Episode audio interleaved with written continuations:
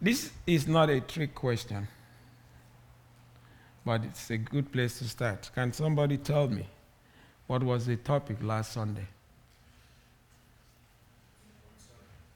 The Lord's Supper. Can somebody tell me what was the topic the Sunday before?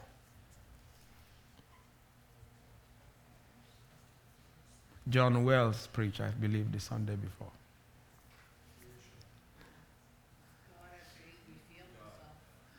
God. He was talking on God, right? Yeah. So, can somebody tell me what I preached on the last time? That's where I was heading. Know, I wanted to walk you through the ones you've heard. Does anybody remember? Jesus is God. Right. All right. So, thank you. Jesus is God. Not a trick question, just a simple question. Um, I'm sure you've met lots of people that when you talk to them about, or met some, maybe not lots, when you talk to them about Jesus, they say it's not God, it's a man. Or was a man, good man. And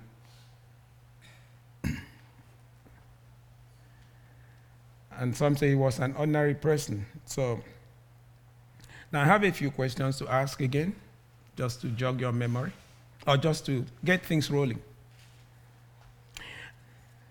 Now, if I come to your house for a visit and your door is locked, how do I get in? Anybody can answer this question. I have to knock, and what happens? Somebody opens the door. I mean, somebody's kind enough to open the door, and then I get in. Right? That's the way it's done. Okay. And if we had a party, know, like the any party, let's say here, and then we run out of drinks, what do we do if we still have time for the party? We go to Superstore, Walmart. I'm not promoting any store or service, and get some more, get more drinks. Now, I want you to think about this, these questions they're heading somewhere. So I want you to think about them as I'm asking. Now, do you remember the last time that somebody was sick and somebody came to you or somebody that you know and said, I want you to come and heal this person that is sick? In fact, if somebody is sick and then somebody walks up to you and say, Come and heal this person, how will you respond? You will almost be startled or probably don't know how to respond. And let's get going. What happens if you encounter a blind person on Spring Garden Road? You know, somebody that is blind. What will you normally do? Um, probably move aside, feel sorry, or if he's a beggar, you give him something, right? That's about it. And hope, wish him well, and hope that it all goes well for him. And I, I came to Canada when I was 26 years old. And before then, I lived in Nigeria for, you know, the 26 years, right? and uh, I met my wife I think I was either 22 years or 23. So in my first 17, the first 17 years of my life, can any one of you tell me what I was doing or what stood out the first 17 years of my life? If I've never told you, no, outside, outside of school, everybody goes to school. If you're a child, you go to school. Something that maybe I'm known for. smiling all the time. In fact, actually, I was known to be frowning all the time. the exact opposite. That was what I was known for.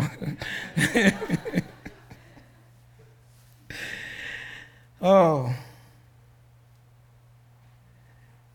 Better yet, I had an argument with my colleagues last week. Can any one of you tell me what the argument was about? Probably not possible.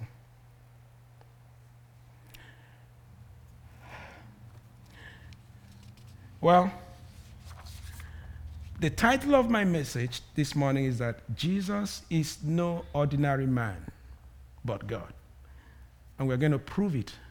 So that anytime somebody tells you that Jesus is an ordinary man, you probably have to ask him to, or to ask him why he thinks so, because the activities or the things that Jesus did are not the things that ordinary men or normal men do. That's why I asked the question, some of those questions. So some of them will come in, you know, shortly. Um, John is a great gospel to start. So let's get to John chapter 20 and let's read together. Now, I'll be reading from the New English translation and also sometimes from the New King James Version. And I will be doing a lot of flipping as I try to, to you know, to, to at least advance the discussion. Now, in John chapter 20, we are told this statement. In John chapter 20, John writes this. He says, Now Jesus performed many other miraculous signs. I'm reading from the New English translation. In the presence of the disciples, which are not recorded in this book. But these are recorded so that you may believe that Jesus is the Christ, the Son of God, and that by believing you may have life in his name. Now, I want you to notice that in John 20, John is the author of John. He writes that he says Jesus did many other miraculous signs, or many signs, depending on your translation, which he did not write down in the Gospel of John. But he goes on to say, But these are, I assume he's saying, these miracles that are recorded in this chapter are designed to convince you, to convince me, to convince other people that Jesus is the Christ, the Son of God. And that once you're convinced, you need to believe, because being convinced really is nothing unless you believe. Believing leads to life. So,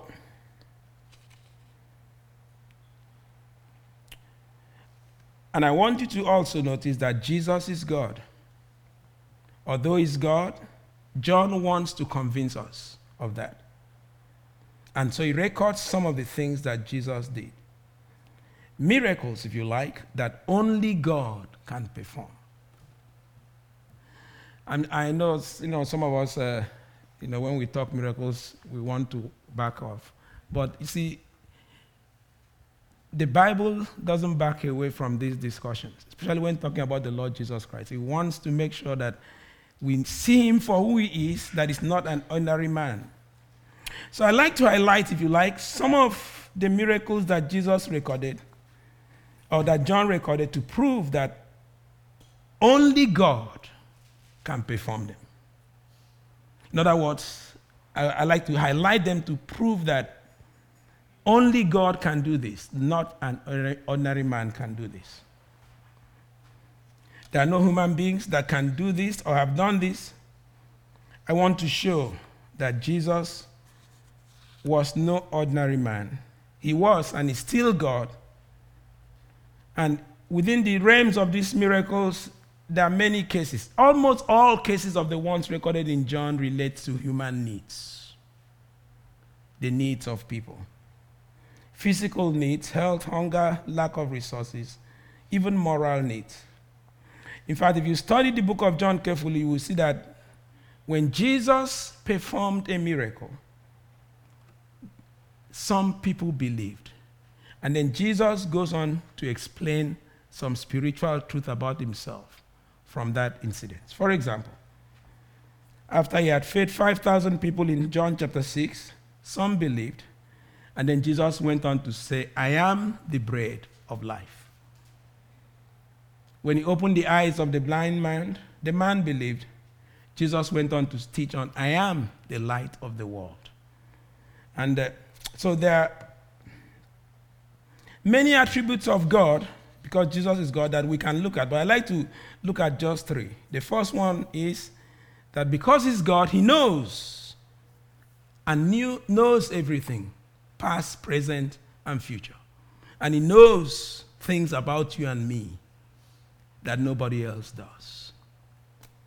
And because He's God, He's everywhere it's, and could perform acts that ordinary people do not. And because He's God, powerful miracles that He showed, you know, in the lives of people. So let's see here. Let's start with Jesus knows everything because He's God. That's my first point. Let's see this. Let's go to John chapter 1. John chapter 1. In John chapter 1, there is a disciple that Jesus met. From verse 43, we read this.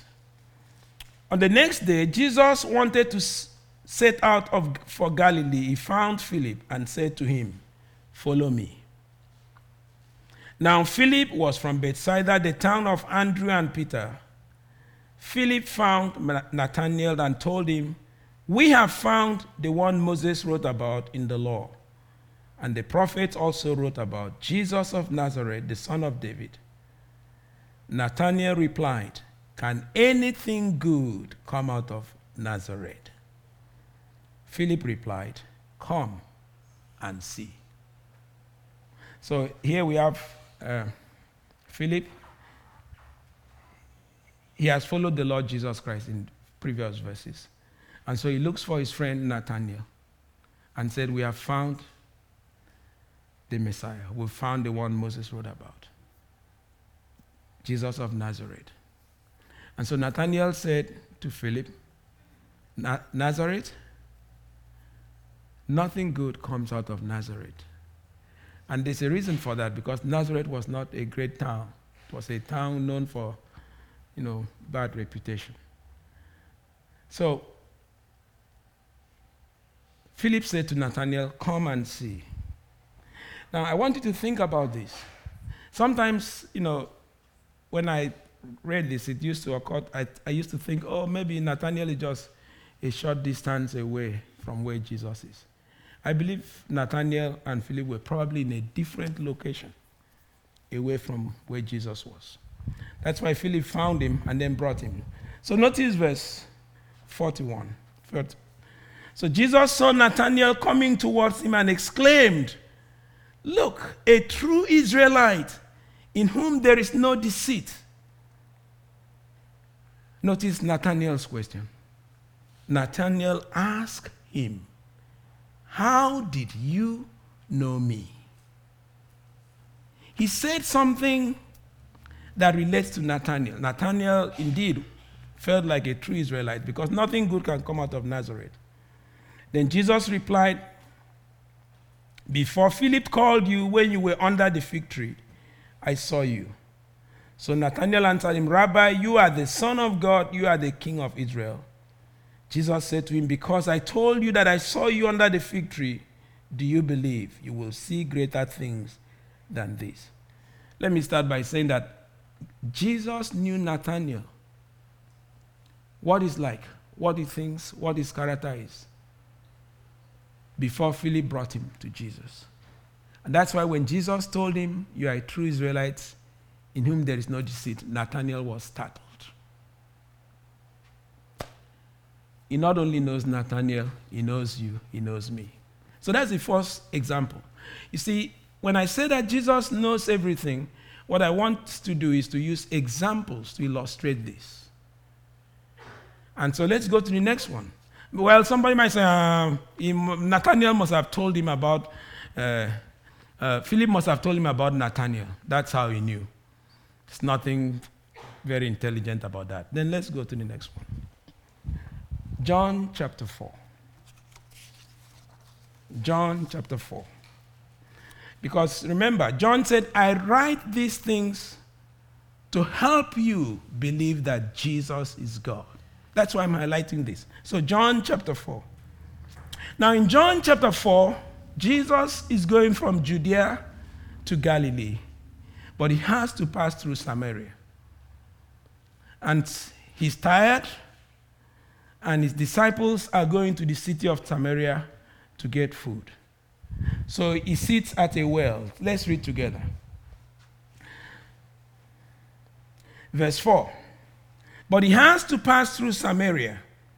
Now he came to a Samaritan town called Sychar, near the plot of land that Jacob had given to his son Joseph. Jacob well was there. So Jesus, since he was tired from the journey, sat right down beside the well. It was about noon. A Samaritan woman came to draw water. This is a very familiar story, I believe, to most of us. So Jesus said to her, Give me some water to drink. For his disciples had gone into the town to buy food. So the woman said to him, How can you, a Jew, ask me, a Samaritan woman, for water to drink?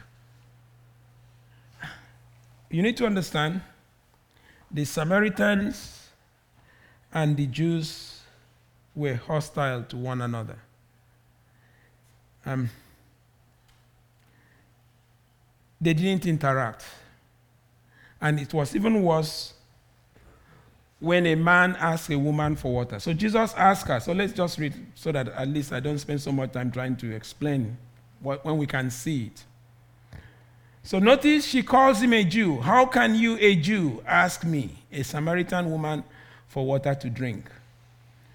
Then Jesus answered her, If you have known the gift of God and who it is who said to you, Give me some water to drink, you would have asked him and he would have given you living water. I need to pause, even though I didn't want to. uh, you need to think about this as um, uh, my sister, my wife is in Rhode Island right now uh, Providence. Is that what this? So she's in Providence, and you need to think about the best way to think about this. Think about a Canadian, you know, meeting somebody in Providence. So Jesus, a Jew, is going to Samaria. They've never met. They've never known each other. No internet, no Facebook for conversation, no text messages, nothing of that sort. They have never had any encounter with one another. So this woman is meeting Jesus for the first time. There has been no discussion between both of them, either through their friends or through their enemies. They just met for the first time. So, so Jesus answered in verse 18 If you know the gift of God and who is he who said to you, Give me some water to drink, you would have asked him and would have given you living water. The woman mocked and said, Sir, the woman said to him, You have no bucket, and the well is deep. Where then do you get this living water? So she was kind of saying, You have no buckets, you can't get water, so you don't know what they are talking about. Surely you are not greater than our ancestors, Jacob. Are you? For he gave us this well and drank from it himself along with his sons and his livestock. So Jesus replied to her, Everyone who drinks some of this water will be thirsty again. But whoever drinks some of the water that I will give him will never be thirsty again. But the water that I will give him will become a, in him a fountain of water springing up to eternal life. So, conversation is going on between this woman and Jesus. The woman said to her, Sir, give me this water so that I will not be thirsty or have to come here to draw water again. So, you know, they are enjoying these conversations. He said, Well, you say you can give living water, so please give it to me because I want my belly to be filled and I don't want to drink any more water. Jesus said to her, and I want you to pay attention here. Go call your husband and come back here.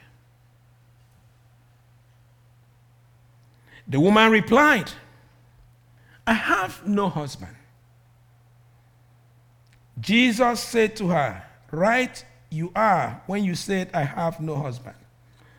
For you have had five husbands, and the man you are living with now is not your husband. You, this you say truly. Now, think about that for a moment. Let's assume that Jesus was wrong in what he said. She would have been embarrassed. She would have probably jumped at him. But he had said something that has been the pattern of our life for many years. Something that only God can know. And I, will show you that. If you, if, you, if you move your eyes just um, uh, to verse 28, when the woman went back to the city, this is what she said. Verse 28. Then the woman left her water jar, went off into the town, and said to the people, Come see a man who told me everything I ever did. In other words, Jesus told her something about herself that was not communicated to Jesus Christ before. He told her about her life because only God can do that. That's why I ask you whether you know the story of my life before I turned 17. Only God knows the detailed stories of our lives to that degree. In fact, the woman's message to the people in the city was Come see the man that told me everything I ever did. It was at that point in time she said, You are not just a Jew, a sir, you are now a prophet. And then Jesus went on, there was discussion on worship, and then she said, Well, I know the Messiah is coming. And Jesus said, I am the Messiah. And of course, she went to the city, and her message was, Come see the man that told me everything I ever did. As I said, Jesus is God, and as God, He knows everything. So when somebody tells you that Jesus is not God, ask them to tell you the story of your life up to this moment. Only God can do that. Only God can do that. So He's God. So she went and then she communicated that to the people in the city. And of course, they came to the city, uh, came to see Jesus, and then spoke with him. And after some interaction, they said, Now you have to stay in the city for two days. Now we believe, not only because of what she's told us, but because of what you've said. So Jesus is God. Now, one more example, and then we'll tie in some applications. John chapter 20. John chapter 20. We'll tie in two things here right away. Now, part of what happens is we, we know so much, uh, so much incidences or stories about Jesus that sometimes I don't think I, let me speak for me, do not pay attention to the details. In this incident in John chapter 20, Jesus has come back from the dead. And in verse 19 of John 20, he says, on the evening of that day, the first day of the week, the disciples had gathered together and locked the doors.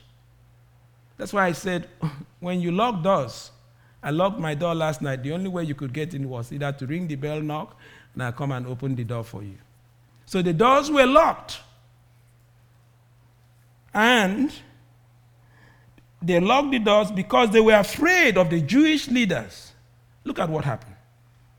Jesus came and stood among them and said to them, So, how did he get in? Well, somebody will say, you know, Angel Gabriel showed up when Zachariah was at the temple. But Angel Gabriel never lived on earth for 33 years as a man. And he did something else when he showed up. Look at it, what it says. So Jesus came and he says, Peace be with you. When he had said this, he did this. He showed them his hands and his side. He didn't want them to mistake him for an angel. He wanted them to make sure they see the side and the hands, that he was a man. So he showed them the side and the and all of that. And the disciples rejoiced when they saw the Lord. So Jesus said to them again, Peace be with you. Just as my Father has sent me, so I send you. Now I had to ask myself the question how did he live? Have you ever wondered? Did he walk through the door? It's only God that can come into your midst when the doors are locked. In fact, let's read the next one. The next verse there. Now, Thomas, verse 24, one of the twelve was not with them when Jesus came. The other disciples told him, We have seen the Lord. But he replied, Unless I see the wounds from the nails in his hands. That's what he wanted to see. That's what he showed them when he showed up and put my fingers into the wounds from the nails and put my hands into his side, I will not believe. That's what Jesus showed the other disciples the hands and the side. So I could imagine Thomas walking all week. Peter must be confused. John must be confused. I don't know. The grief that they are going through is getting a hold of them, and they're just imagining that the Lord has showed up. So Jesus allowed Thomas to go through these motions for eight days, wondering whether he still exists. Now, we read the next verse. Eight days later, the disciples were again in the house, and Thomas was with them. Notice, he says, although the doors were locked, that's important. Jesus came and stood among them and said, Peace be with you. Right? Although the doors were locked, he showed up. Then he said to Thomas, Put your finger here and examine my hands. Extend your hand and put it into my side. Now, now think about Thomas. He had had this conversation with Peter, James, and John that Jesus had not showed up. But then Jesus wasn't physically there, but he was there because God knows everything. Because when he showed up, he went directly to Thomas and said, Okay, you wanted proof? Here is proof. He knew what Thomas was thinking, he knew what Thomas said, and he knew all of that because Jesus is God. Only God knows the intricacies of our lives the things we think about, the things that we worry about, the things we plan to do, and things like that. Only God does. So Jesus knew that. And of course, it was after this incident that John said many other miracles he did. So, personal and intimate knowledge of our present thoughts, the past life, and doubts, conversations that we've had with others, it's only God that knows the details. And Jesus knows this, therefore, I won't say therefore is God, I say as God, He knows this. Because regardless of the evidence, He's still God. Now, the psalmist says something like this in Psalm 139. Talking about God in Psalm 139. He says, Oh Lord, you have searched me and known me. You know my sitting down and my rising up. You understand my thoughts afar off. You comprehend my path and my lying down, and are acquainted with all my ways. For there is not a word on my tongue, but behold, O Lord, you know it all together. You have hedged me behind and before, and laid your hands upon me. Such knowledge is too wonderful for me. It is high. I cannot attain to it. So, as God, I believe that the Lord Jesus knows not just what Thomas was thinking, not just what the woman of Samaria did, her past life, not just what Nathanael was thinking. He knows about us, he knows about you. He knows about us individually to the minutest details. Our struggles, our fears, our failures. And that's wonderful that at least he knows about that. And as God is also present everywhere, that's why I said the doors were locked and Jesus showed up. As we are speaking, He's here. He has chosen not to reveal Himself physically, but He's here. Because He's not limited. In fact, He told the disciples in Matthew chapter 20 All authority or power is given unto me. Lo, I am with you always. And if he's going to be with you always, you have to be with Peter, James, John, and they're not always together in different places. And that will include us. So he's here as well. He's there when you are in your bedroom and you are afraid. He knows about it and is there. When you are going through things that you don't understand, he knows about it and is there. The Lord Jesus is God because his knowledge exceeds that of a normal human being. No ordinary man will do that. So that's why when somebody tells you next time that Jesus is not God, you can ask them to tell you what your worries or anxiety were the day before. Because he knows. They don't. All right, so he knows everything, and that's a great thing and is present everywhere. The psalmist goes on to add in Psalm 139 Where can I go from your spirit? Verse 7. Or where can I flee from your presence? If I ascend into the heaven, you are there. If I make my bed in hell, because you are there, behold, you are there. If I take the wings of the morning and dwell in the utmost part of the sea, even there your hand shall lead me and your right hand shall hold me. If I say, Surely the darkness shall fall on me, even the night shall be light about me. Indeed, the darkness shall not hide from you, but the night shines as the day. So he knows he's everywhere and he sees all. Nobody can hide their personal lives and acts and actions from the Lord. Jesus is God no ordinary human being.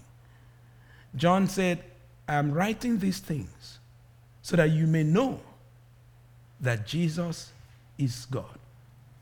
Now, to make it even much more interesting, in fact, one other person, I think I'm going to stop here, but one other man. This man was busy. And he was busy doing certain things that were wrong. Acts chapter 7. Let's read together. In Acts chapter 7. Now I'm forced to open my Bible. I do have some notes, but in Acts chapter 7,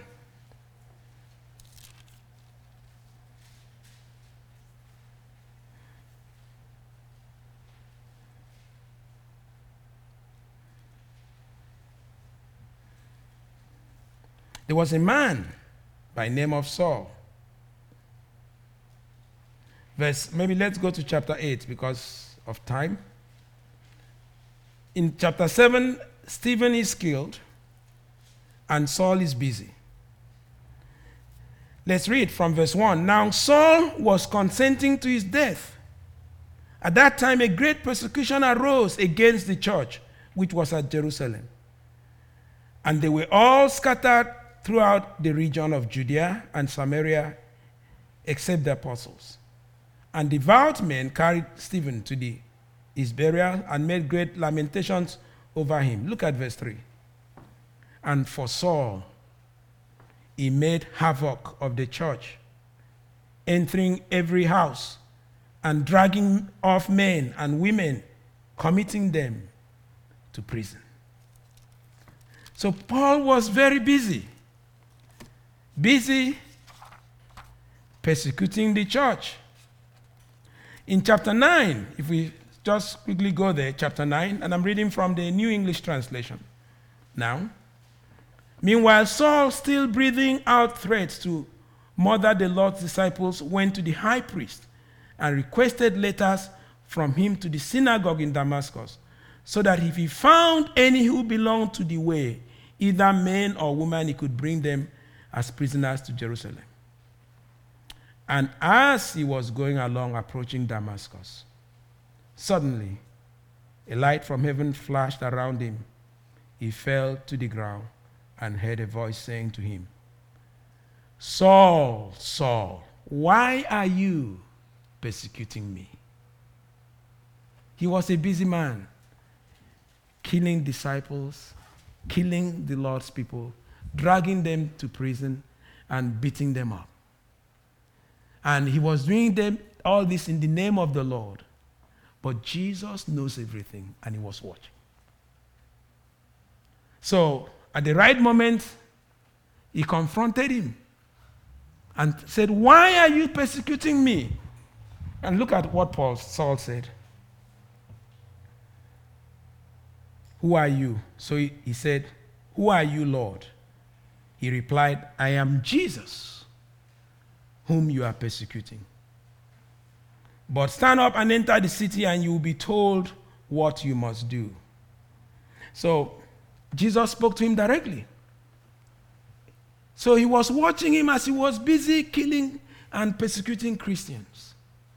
And he intervened at the right time. Now, the point I'm making is that he knows everything. It's not always obvious to us that he does but he does. Because he doesn't intervene or seem to intervene the way he wants him to intervene, it doesn't mean that he doesn't know and that he's not present. And it's only God that knows everything. No ordinary human being knows everything. Now, do you know what message Saul preached after scales fell from his eyes? Exactly what John was saying. If you just flip your eyes to verse 19. After Saul had eaten food, he says, his strength returned. For several days he was with the disciples in Damascus, and immediately he began to proclaim Jesus in the synagogue, saying, This man is the Son of God. Prior to that, he thought, you know, he was just an human being. But as soon as the scales fell from his eyes, he began to proclaim. Remember, John wrote his, his, uh, his epistle so that ye may believe that Jesus is the Messiah, the Son of God. This is what Paul or Saul began to preach. Not only that, if you keep going in verse 22, but Saul became more and more capable and was causing consternation among the Jews who lived in Damascus by proving that what? Jesus is the Messiah. The Messiah, the Son of God. That's what it takes for a man to have life. He has to believe that Jesus is the Messiah, the Son of God. And once Saul got life, that was the message. You see, He knows everything, and that's a good thing. It means we can lean on Him, we can rely on Him, we can look to Him. He knows everything about us, our future, our fears, our concern, and we can look to Him. Now, as you will notice, I haven't spoken about the traditional miracles oh, the feeding of the 6,000, which we can recite, even though Things like that don't happen normally. That again proves that it's God. Or the blind man that was confronted and he told them, Can you tell me somebody that opens the eyes of one that was born blind? He told that to the Pharisees. And they were upset and then kicked him out. Because Jesus did that. Or Lazarus that was raised from the dead. It's, it's again in John. Because, because of that, many people believed and the scribes and the teachers became very how do you put this? Antagonistic against Jesus because said if we let him go, more people will believe because this man does many signs. We have to get rid of him. Friends, Jesus is God. And I want that to be established in our mind so that when you are a child of God, you walk with confidence. You know, the world can mock you or say all kinds of things against you, but you know that you are in the right side, that you are in the right team, that your anchor holds because He's God. So He knows everything and He performs lots of miracles. Of course, I do have those traditional miracles, but I'm not going to talk about them. Now, if you don't know the Lord Jesus Christ as your Savior, it's no use knowing that it's God because John said, I'm writing that so that you may know. But I don't want you just to know, I want you to know and then do what? Believe. Put your trust in Him. That's the only time it makes a difference. This information, for all intent and purpose, is useless if you do not put your, the weight of your life in the Lord Jesus Christ. So, the essence of his message was so that you may believe. And you can do that this morning because Jesus is God. And so we walk with confidence, we walk with assurance because we are in God's team. We are in the right side. Now, be thou my vision is what we are going to sing. Sam gave that to me this morning. So, and I said we will sing it at the end. So I'll pray and then we will sing. Lord, we thank you for your son. We pray that you help us to look to him and to lean on him, to trust him because he's God. He's no ordinary human being. Help us to honor him and to bring glory to him. Thank you for his greatness and his power. Thank you that in spite of his greatness and power, he chose to die for sinners like us. Help us to love him and to worship him. Thank you, Lord. In Jesus' name, amen. All right, so let's sing Be Thou My Vision, standing as you are able, and then we will close.